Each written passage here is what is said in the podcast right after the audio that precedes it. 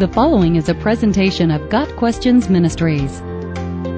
What are the heavenly places or heavenly realms? The phrase heavenly places or heavenly realms is used several times in the book of Ephesians. This phrase is translated from a Greek word meaning the sphere of spiritual activities. Heavenly realms can refer to both angelic and demonic activity.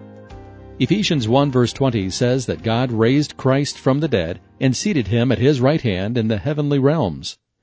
Ephesians 6 verse 12 speaks of evil forces in the same realm. Our struggle is not against flesh and blood, but against the spiritual forces of evil in the heavenly realms. As flesh and blood humans, we have very little understanding of the spirit world. We cannot see, hear, or touch it.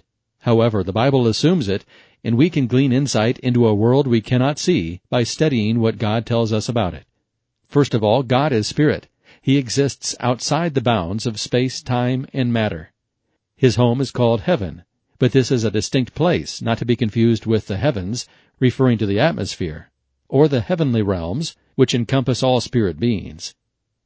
In God's heaven, he sits on a throne, surrounded by adoring angels who exist to serve God and minister to his saints. Angels also have the ability to appear as men when sent to deliver messages from God. However, the dark side of the heavenly realms belongs to Satan and his evil spirits. Satan is not a counterpart to God. God has no challenger. Satan is a created being who only has the power God allows him to have for only as long as God allows it. Yet for reasons known only to God, Satan and his minions are allowed to wreak havoc upon the earth and the servants of God, if unchecked by spiritual warfare and the holy angels. Daniel chapter 10 gives us the best glimpse into what happens in this world we cannot see. An angel was dispatched by God to deliver a message to Daniel as he prayed, but the messenger was detained for three weeks by the prince of Persia, a demon, verse 13.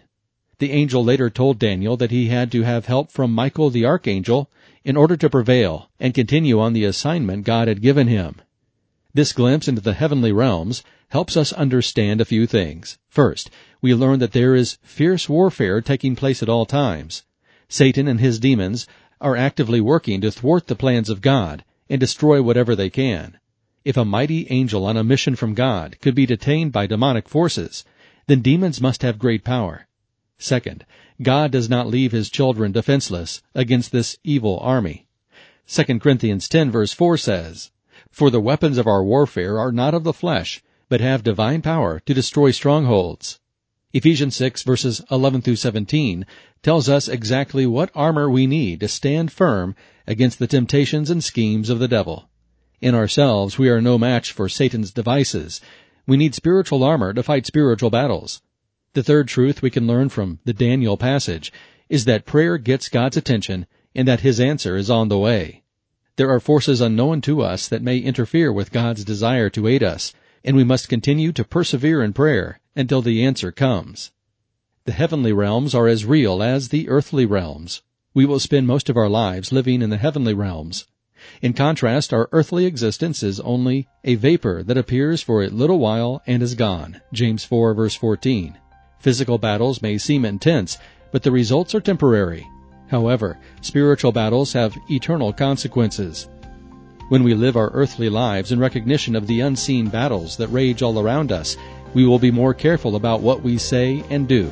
We will be faithful to utilize our weapons of prayer and the armor of God, knowing that the real battles are fought and won in the heavenly realms.